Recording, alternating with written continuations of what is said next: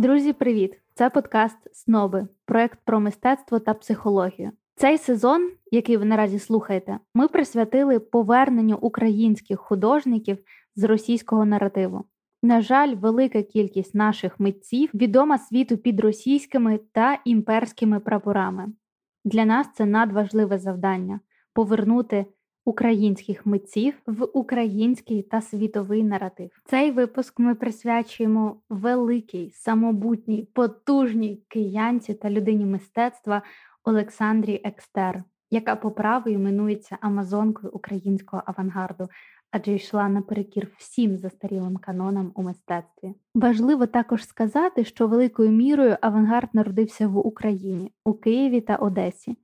А ще що жінки дуже важливі в українському мистецтві, проте часто знаходились у тіні чоловіків, що є вадою часу. Проте цього абсолютно не можна казати про Олександру Екстер. Маша, привіт! В нас привіт. сьогодні дуже прикольний запис. Ми сьогодні будемо е, говорити про українську жінку-художницю, тому що попередні всі наші герої це були чоловіки. І знаєш, я така дуже натхненна, дуже натхненна, що ми будемо про неї говорити. Ми сьогодні будемо говорити про Олександру Екстер. І в мене традиційне перше питання: як ти взагалі про неї дізналась? Насправді, мені здається, я половину всіх речень в нашому подкасті починаю зі слова насправді. Так от, мені здається, про екстер взагалі досить мало всього є, і досить мало якоїсь е, якісної і цікавої, я би сказала, інформації. Якось е, цікаво поданої. І тому я думаю, що наш подкаст буде супер, і всі повинні його послухати. Тому що ані на Ютубі, ані на там перших двох сторінках Гугла е, майже немає за запитом Олександра Екстер якогось ем, смачного, цікавого контенту. Попри те, що вона була супер прикольною художницею, класною, прогресивною жінкою. І, наприклад, як я починала про Бурлюка з неочікуваних неочікуваних і яскравих про нього фактів можна так само назвати хоча б декілька про екстер і сказати, що вона була якраз тією людиною, яка привезла кубізм в Україну, яка дружила з Пікассо і з усією цією мистецькою французькою тусовкою ХХ століття. Вона була близькою до Малевича і була першою, хто побачила супрематичні роботи. І навіть е, оскільки це жінка, да, і тему фемінізму нам не обійти. Вона, попри те, що була двічі одружена, не народжувала дітей, тому що була сконцентрована на своїй творчості, на своїй роботі і визнавала і говорила про це. І вона була першою в Києві, хто почала розписувати оголені тіла акторок для театральних вистав, і навіть е, долучилась до так званої ходи оголених, е, коли містом прийшлися повністю оголені люди люди, на них були лише стрічки геть сором, що мені здається супер новаторсько, якось е, сміливо для 917 року. Слухай, так я насправді взагалі почула про Олександру Екстер вже. Ось коли почалася війна, в мене був такий період, що я почала слухати дуже багато подкастів. Знаєш, ну типу, якось я там гуляла собакою, щось робила якісь хатні справи. Тобто ти намагаєшся не знаю, якось не вести діалог в своїй голові. Ти такий, я буду слухати корисну інформацію. І я вже точно не пам'ятаю, в якому саме подкасті здається, подкаст називається без назви, і там е, дві дівчини розмовляли і розповідали про Олександру Екстера. Я така, що хто перший раз взагалі чую? Ну тобто, знаєш, це для мене настільки неочевидно було, але факти настільки вражаючі, що я така, чого про Малевича всі знають, а про неї ні. Ну тобто для мене це було дуже незвично. І перше про що я подумала, що напевно, тому що вона жінка, знаєш. Е, Ось і якось ну не прийнято про неї так говорити, як про окрему е, частину там е, чогось в мистецтві, там і в історії мистецтва України. Знаєш, і для мене це було дуже ну незвично. І знаєш, в розмові цих дівчат з того подкасту в них звучала така інформація, що ну взагалі взагалі її прийнято вважати французькою художницею українського походження. І я така: ну ну як це? Ну вона ж навчалася в в Україні, вона там е, здобула ці навички в Україні, вона навчалася у українських художників. Ну тобто, альо, як це називати її французькою художницею українського походження? Це, блін, Міла Йолович, знаєш, може бути американською акторкою українського походження, бо вона ну фактично тільки там е, генетично пов'язана з Україною, так але так, е, щоб в її професійній діяльності нічого там не пов'язує. Але у Олександра Екстер зовсім інша історія. Тому для мене це і був такий, знаєш, шок, що вони таке сказали. До речі, цікавий факт, е, що у 2000 році в Парижі відкрилось товариство Олександри Екстер, яке досі існує. А перша, взагалі, виставка персональна Олександри Екстер в Києві відбулась в Україні в 2008-му, типу на 8 років пізніше. І насправді весь цей час, майже от після того, як вона емігрувала в Париж, вона досить швидко була, скажімо так, забутою на батьківщині. І тільки зараз ми потрошку от я би сказала, з 2000-х років насправді відновлюємо її ім'я, відновлюємо її відомість в нашій країні. Тому так, насправді я погоджуюсь, але тут ще напевно треба уточнити, що постійно є оці, знаєш, сварки довкола того, кого чим художником вважати, і не тільки через те, хто де більшу частину життя жив, але і через якесь типу походження. Бо, наприклад, Екстер була батько її був поляком, а мама була гречанкою. І відповідно тут теж якби зазвичай в таких ситуаціях виникають питання. Я адепт е, тієї ідеї, що завжди треба дивитись на самоідентифікацію людини, так само як Малевич казав і вказував е, в документах, що він вважає себе українцем. Так само Екстер навіть більш, скажімо, вузько вказувала свою ідентичність і говорила, що вважає себе киянкою. Тому жодних питань до того, чи я це мисткиня, я думаю, немає. До того ж, е, вона подавалась на громадянство у Франції буквально вже за декілька років до своєї смерті, тобто проживши там велику частину життя, і не отримала його. Тому тепер sorry, французи, ідіть гуляйте, як би. Самі винні. Так. Слухай, ну так, я, наприклад, вчора або сьогодні там побачила в у ем, Софії, яка крапка-крапка. Так, я думаю, що ми відмітимо її аккаунт в описі. Це дівчина, яка розповідає зараз дуже багато про українських і митців, і культуру, і там якісь і обряди, і костюми, одяг. Ну тобто дуже багато всього саме про про Україну і нашу ідентичність. І е, вона там розповідала про коментар, який е, прилетів під постом про те, що е, Малевич Це український художник, типу, а яка різниця? І вона там просто я аж понесла. Знаєш, я вам зараз розкажу, а яка різниця? І я дійсно вважаю, що дуже важливо зараз акцентувати увагу на тому, що це наші митці, знаєш, тим паче, якщо вони ідентифікували себе так, і розповідати про це, тому що потім виникають питання, що в Україні там не знаю, немає власних митців, немає там якоїсь історії, інше, інше, інше. Тому ми напевно і робимо цей знаєш сезон подкасту, де розповідаємо саме про українських митців, які і прославляли Україну, і такими себе вважали. І е, дійсно дуже дуже шкода, що ми не знали або там не згадували так багато років про е, ту саму Олександру Екстер, так тому що ну це трошки соромно, що ми знаєш, аж за вісім років після того, як е, її виставку робили у Франції, такі а до речі, в нас була така художниця. Е, тому так я хочу сьогодні більше поговорити про неї в плані цікавих фактів її біографії і, взагалі, її конекту з українським, знаєш, з українськими там художниками. Ти зараз згадала з ким вона і працювала, і в кого навчалася, і тут хочеться також знаєш розказати про те, в якому напрямку вона малювала, і в який період там історії вона жила. Окей, е, народилася Олександра Екстер в 1882 році, тобто період її творчості якраз припадає на 20 століття і там умовно з початку 900-х років. Загалом, перший період свого творчого життя вона була в Києві, і в Києві вона проживала 35 років, що власне досить вагомий період, як для життя однієї людини. Е, вона тут і вчилась, вона закінчила Ольгінську гімназію. Вона жила в Києві і одружилася, і навчалася в спочатку у Миколи Пимоненка, це в Київському художньому училищі. До речі, вчилась вона разом е, з Богомазовим і Олександром Архіпенком, які теж мають всесвітньо відомі імена.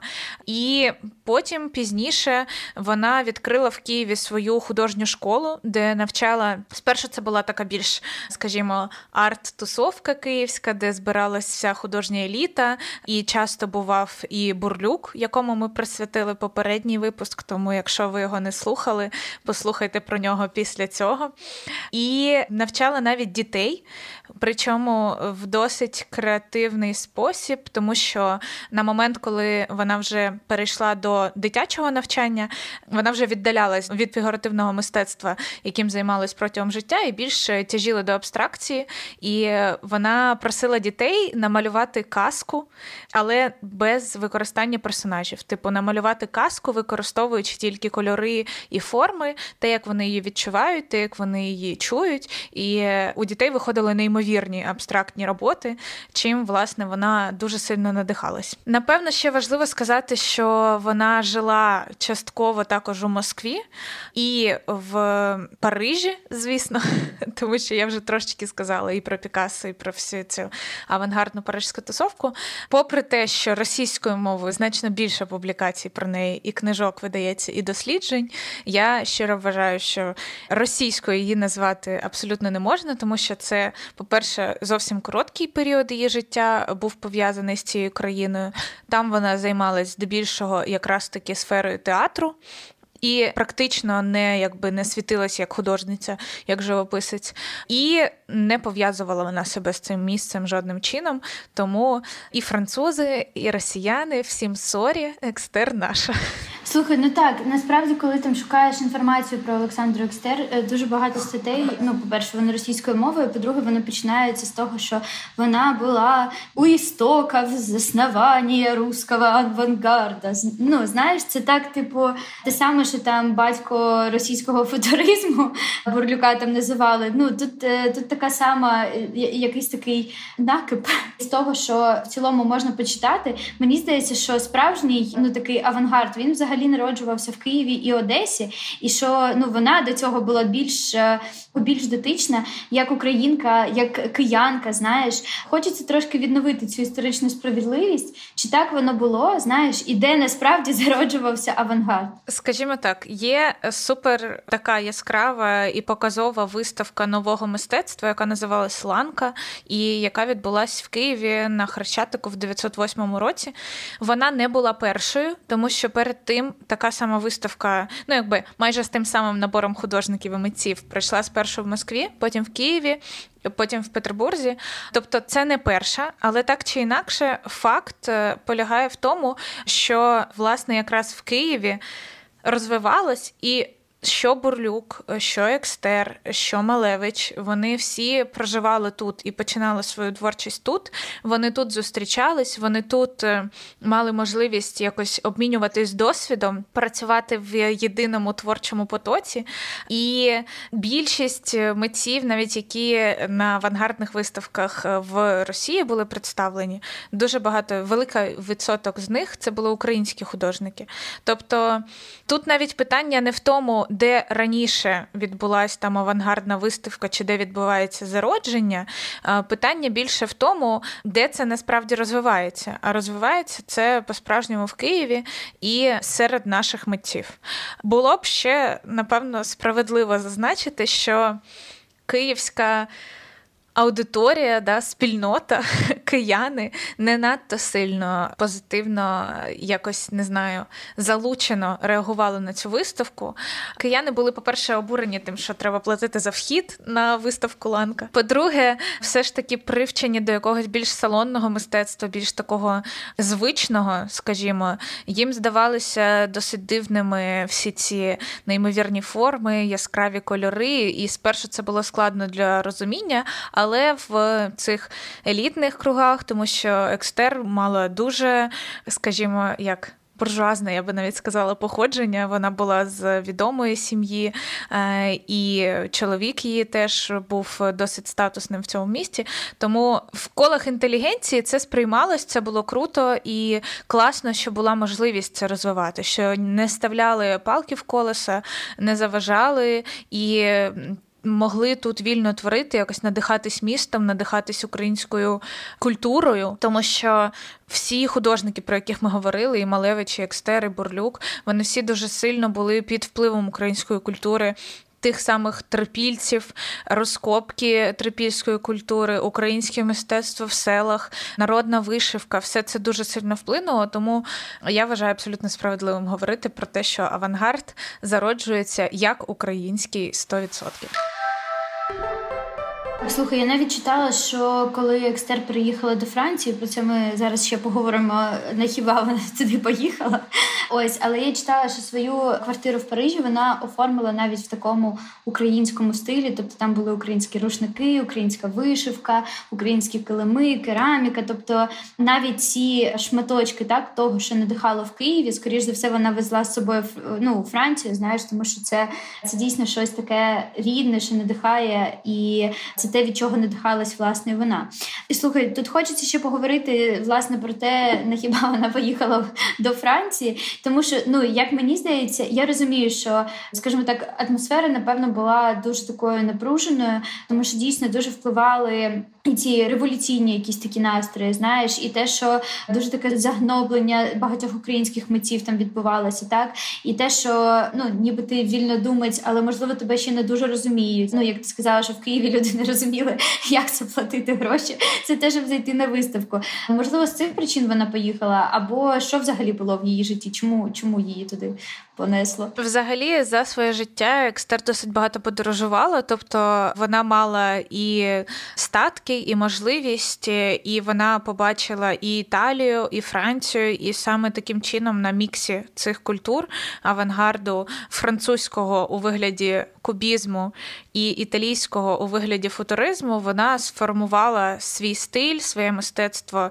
кубофутуризму, привезла його в Україну, поєднала його з місцевим українським мистецтвом, тому що Її близькі подруги жили якраз в селах довкола Києва, і вона прям напряму була знайома з народними мисткинями, які займались вишивками, які займались ткацтвом, контактувала з ними і була якраз, до речі, тією людиною, яка забрала у Малевича перші ескізи його супрематизму, привезла в українські села, і українські мисткині вишивали всі ці квадрати на тканинах, на подушках.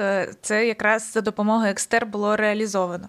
Чому вона виїхала у Франції, коли це сталося? Насправді після революції спочатку більшовики дійшли до Києва і студію Екстер як е, освітню установу живописну по факту мобілізували, щоб декорувати хрещатик до святкових урочистостей. Їй це важко давалося, напевно, не дуже подобалось, судячи з того, що вона тікає в Одесу, яка на той момент була ще не зайнятою. Але в 19-му році більшовики доходять і до Одеси, і її знову запрошують як художницю допомагати з оформленням міста, з прикрашанням міста. І там відбувається така досить неприємна гучна історія, яку розповідає мистецтвознавець Горбачов. Він досить відомий, якраз займається всіми цими всіми цими авангардистами українськими. Він розповідає про те, що під час роботи за ними типу постійний був е, нагляд е, військових, і необережним рухом один з її учнів облив фігуру червоноармійця фарбою, яка вже була майже готова. Після чого неврівноважений і патріотичний, напевно, військовий націлив е, пістолет прямо на екстер і тримав так, допоки помилку не було виправлено. Побачивши в цьому якийсь політичний протест, якийсь супротив, е, щось таке, що не мало би відбуватися. Після цього конфлікту вона повертається до Києва, але тут відбувається ще й сімейна драма, тому що батько її померлого чоловіка не впускає її в її дім, не впускає її в її студію, навіть не віддає їй її картини і полотна і в неї просто немає можливості по факту лишитись в Києві. Вона деякий час живе там з матір'ю, але всі ми знаємо, що довго з мамою не проживеш. Як людина, яка три місяці війни жила разом з мамою, я тут дуже розумію Олександру, співчуваю їй. І вона, власне, збирається і їде до Москви черговий раз. Але знову ж таки, там вона не знаходить якоїсь повноцінної творчої реалізації. Вона працює як дизайнер одягу, і навіть в цьому прикладному мистецтві знову долучає українські народні традиції, вишивки і ткацтва, нове трактування шву пропонує, тому що в українській традиції шов обігрується, і він як окремий елемент декору, по суті, чого не було на той момент в московському контексті. Але і тут її наздоганяє політична активність, і так само, як колись її мобілізували до прикрашання хрещатику в Києві, в Москві її залучають до створення проєкту форми Червоної армії. Я просто для розуміння для розуміння я просто сижу і напевно вже 10 хвилин просто просто мої очі розміром, я не знаю, з мою голову, напевно. Ну тому що все це дуже дивує, і знаєш, sorry, що я тебе перебила, але ну це виглядає як, е, як ніби ти мені якийсь серіал пересказуєш, тому що ну настільки насичене подіями життя, і знаєш, в таких історіях, як е, там е, краску учень пролив, або там залучають до прикрашання міста, або навіть те, що ну вибачте за фразу приїбалися до, до навіть того, як е, як людина там працює. Ну це це дуже в стилі такої Московії, знаєте, і радянщини. Тому тому я сиджу і просто думаю, що в мене було трошки інше уявлення, чому вона приїхала до Франції а зараз все стає на свої місця. Виїхати у Францію було не так легко. Це 100% була скоріше втеча від соцреалізму, тому що саме цей напрямок набирає обертів, і саме це мистецтво стає потрібним і необхідним. І це абсолютно не її історія. Це те, в чому екстер ніяк не могла реалізуватись. Тому вона їде в Париж, е, типу, готувати радянські виставки і з такою офіційною метою відмазкою емігрує, де проводить решту життя, тому що займатися обслуговуванням Червоної армії з їхніми банерами або макетами форми це явно якби не те, для чого квіточку ростили. Але треба, напевно, справедливо буде зазначити, що в Парижі знову ж таки вона можна сказати, занадто пізно туди їде, тому що це вже не той Париж, в який вона подорожувала, де були тісні контакти з Пікассо, де вона знала всю художню еліту. І в Парижі вона теж займається вже наприкінці свого життя, виходить дуже прикладними речима. Вона прикрашає вітрини, розробляє проекти дизайнерські вітрин, вона займається проектами одягу, тобто, в принципі, не цурається будь-якої роботи, але вже немає тієї популярності, яка могла би бути колись. Слухай, можливо, ну через це її якось знаєш закенселили там в радянському союзі, взагалі ніяк не згадували. І ну через те, що вона знаєш, мало того, що вирішила не допомагати, так ще й іммігрувала таким хитрим шляхом. Тому, можливо, це одна із причин, чому ну ми про неї так забули. Знаєш, і тільки зараз починаємо якось згадувати. Слухай, я насправді була також здивована тим, що вона знаєш мастериця на всі руки, тому що ну зазвичай люди, які вибирають як напрям живопису, вони ну займаються тільки цим, так або там є не знаю, як Рене Магріт, що він е, ще плакати робив і в рекламі працював. Знаєш, але це все одно якось дуже дотично. А тут, коли людина вона художник, вона прям художник. Знаєш, тобто це в найкращому розумінні слова вона може робити все. Тобто вона тут і і одяг робить, і вітрини прикрашає, і в театрі там працює. Тобто мене це дуже дуже здивувало. І я насправді знаю, ще більше стала ну нею пишатися, але з усього в цього. Е, що саме ну знаєш, чим вона прославилася найбільше? Я так розумію, що все одно як художниця, знаєш, і якщо так, то які картини найвидатніші? До речі, мені здається, це характерна риса української типової жінки. Тому що ти е, на всі руки мастеріця. До речі, мені це дуже перегукується. От е, те, наскільки вона в різних сферах реалізувалася, із історією Соні Делоне, яка Соня Ілінішна Штерн з Одеси і вийшла заміж за француза і стала Сонію Делоне. От вона теж е, прям в усьому. Вони, до речі, були знайомі, тому, можливо, надихнулись одна одною, і як справжні українські жінки знайшли собі застосування в усіх можливих сферах.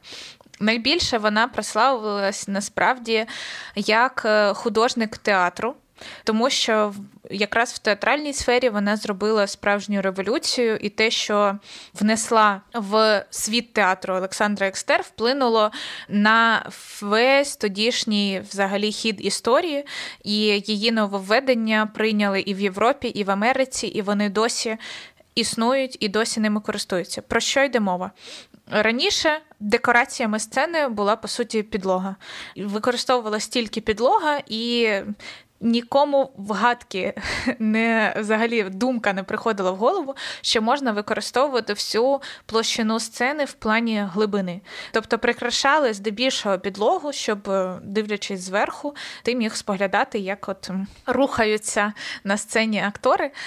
Але вона ввела новаторство, з'явилися рухомі ширми, з'явилися різноманітні конструкції на сцені, костюми. Також е, вона займалася розробкою костюмів, і костюми вперше стали продовженням образу, продовженням якоїсь взаємодії зі сценою, щоб це все разом виглядало як е, певний єдиний живий організм. Костюми і ескізи її костюмів вони взагалі неймовірно динамічні, неймовірно яскраві. Е, соковиті, і напевно, навіть якщо говорити там про її найвідоміші твори мистецтва, то я б все-таки брала ось ці театральні ескізи, замальовки сцени і костюмів, тому що це прям. І те найважливіше, що вона внесла в історію мистецтва, і те, де вона найяскравіше проявилася як особистість і як художник. Е, плюс е, такий цікавий факт: якраз в Києві Екстер працювала також над декораціями для балетів, і вона стала першою, хто звернула увагу на освітлення. Як на додатковий об'єкт дії і як на додаткового гравця цього театру.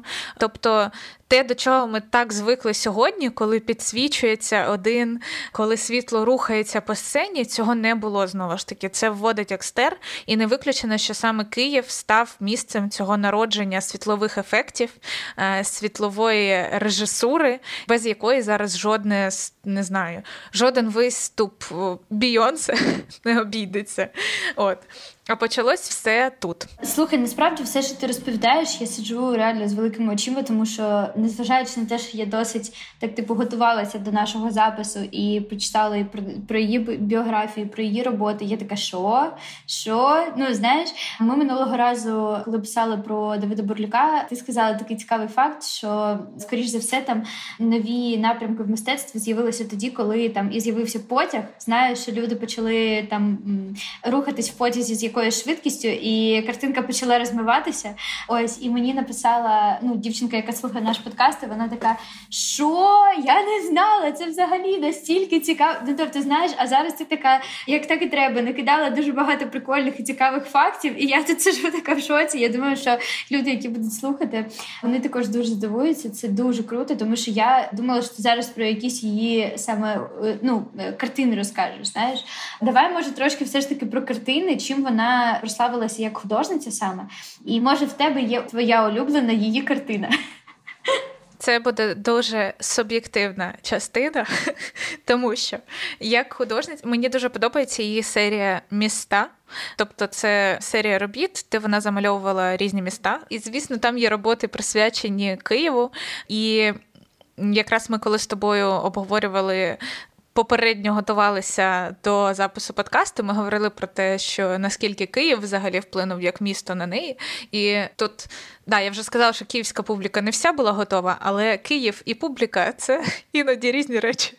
Тому що якщо нас слухають кияни, я впевнена, що так, вони зрозуміють, що ось ця динаміка самого міста, яка дуже сильно яскраво в Києві втілена, коли є гори, постійні спуски вгору вниз, коли неочікувано виїжджаючи з Деверзе, ти можеш хоп і побачити батьківщину мати між будинків, тому що ти, типу, саме в цей момент опинився аж на цій висоті.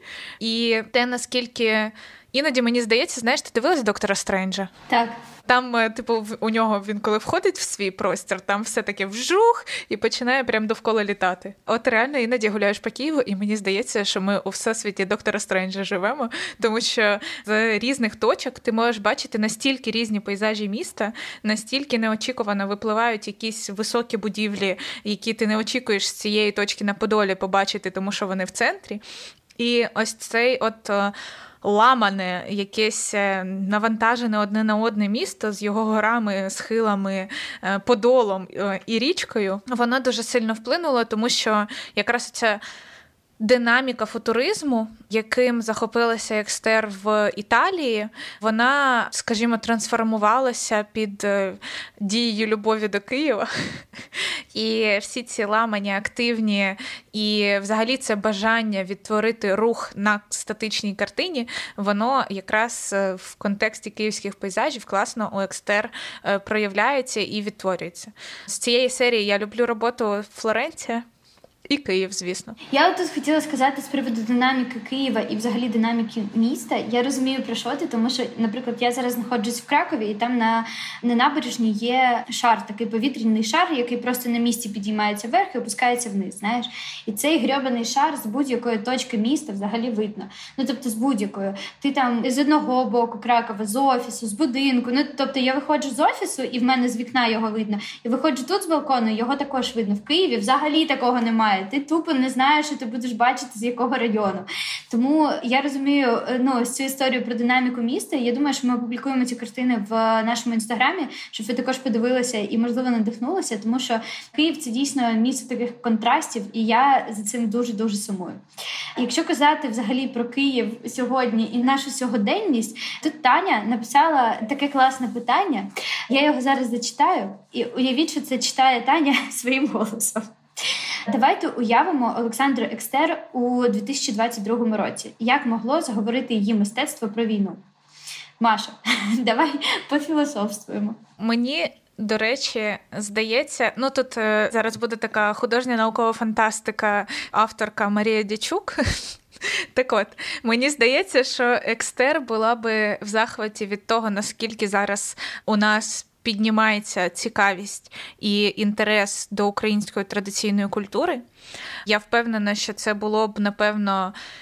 Основне, на що вона звернула увагу, і, напевно, основне, в яку сферу вона би рухалась, тому що, в принципі, її мистецтво не надто характерні якісь політичні теми, і навіть попри те, що все, що ми переповіли, коли її змушували займатися більшовицькими декораціями, це якби не її історія. Вона більше якось гнула свою лінію все життя і лишалась вірною собі. І от ем, естетика руху, естетика кольору, от е, це більш про неї. Тобто я не думаю, що вона би Е, як зараз популярно да, малювала е, патрона з джевелінами, от це точно ні. Але я впевнена, що всю цю популяризаторську двіжуху нашого українського автентичного мистецтва і якесь його сучасне переосмислення. Я думаю, от якраз в це включилась би Олександра Екстер і могла би створити, можливо, навіть класні колаборації з українськими брендами, з вишиванками осучасненими, з якимись е, авангардними сукнями або прикрасами. І я впевнена, що це було б дуже цікаво і підтримало б українську економіку. Слухай, ну ти сказала про Петрона і Джавеліни, але ж там також про рух і колір. Розумієш? Я думаю, що хто знає, хто знає, що б вона малювала і як би це на неї вплинуло. Але було прикольно подумати щодо цього, тому що я взагалі собі, ну знаєш, уявляла більш такі nft проекти знаєш, тому що вона така досить займалася всім потрошку. Знаєш, і я думаю, блін, ну вона б е, в будь-якому випадку якусь там колекцію NFT зробила, чи щось таке із брендами попрацювала. Тому так не знаю, на щастя чи на жаль вона не застала цього періоду, і якось ми не побачили її робіт, але. В цілому хотілося б взагалі дізнатися, де можна подивитися її роботи, і ну можливо до війни, де їх можна було подивитися. І зараз я думаю, що так як ти сказала, що в Києві вже була виставка у 2008 році, можливо, можливо, музейчик якийсь зробили, чи щось типу того. Ні, нічого такого немає. От е, якраз перед війною в мистецькому арсеналі була велика виставка футуризму. Там теж були роботи Олександра Екстер, які можна було побачити. До того була ще одна виставка українського авангарду в М17, якщо я не помиляюсь. Там була окрема зала з роботами Екстер, якраз з її художніми театральними ескізами і рішеннями для костюмів. Неймовірна, абсолютно. Я саме там їх вперше побачила і була вражена дуже сильно. І в Одесі Також в Одеському художньому музеї зберігаються декілька її робіт, їх можна там побачити. Ну і звісно, Національний художній музей України. Але треба розуміти, що в НАМУ є постійна експозиція, є величезна кількість фондів. Тому, коли музеї нарешті знову відкриються в вільній, незалежній, вільній від війни і переможній Україні, ми обов'язково, я думаю, побачимо ще класні виставки, коли будуть показувати її роботи з фондів. Клас. Я дуже шкодую, що я не ходила. Я в М17 один раз була, але не була на виставці про Олександру Екстер. Одеський художній музей я прийшла, мене послали звідти, тому що вони такі картою ми не приймаємо. Ідіть шукайте якусь готівку. Ось, а коли я повернулася з готівкою, вони такі, а в нас обід, а потім ми вже не працюємо. Ха-ха-ха, приїжджайте наступного разу. Ось тому я сподіваюся, що але в цьому е, знаєш така е, одеська історія є. Тому тому я сподіваюся, що дійсно буде можливість повернутися там в найближчий час в Україну, походити, подивитися всі ці всі ці роботи і відвідати всі музеї. Маш, дякую тобі. Було дуже прикольно, дуже цікаво. Я реально реально сиділа з е, такими дуже здивованим виразом обличчя весь випуск. І якби в нас був Ютуб, я думаю, знаєш, картинка б не рухалась. Я просто така.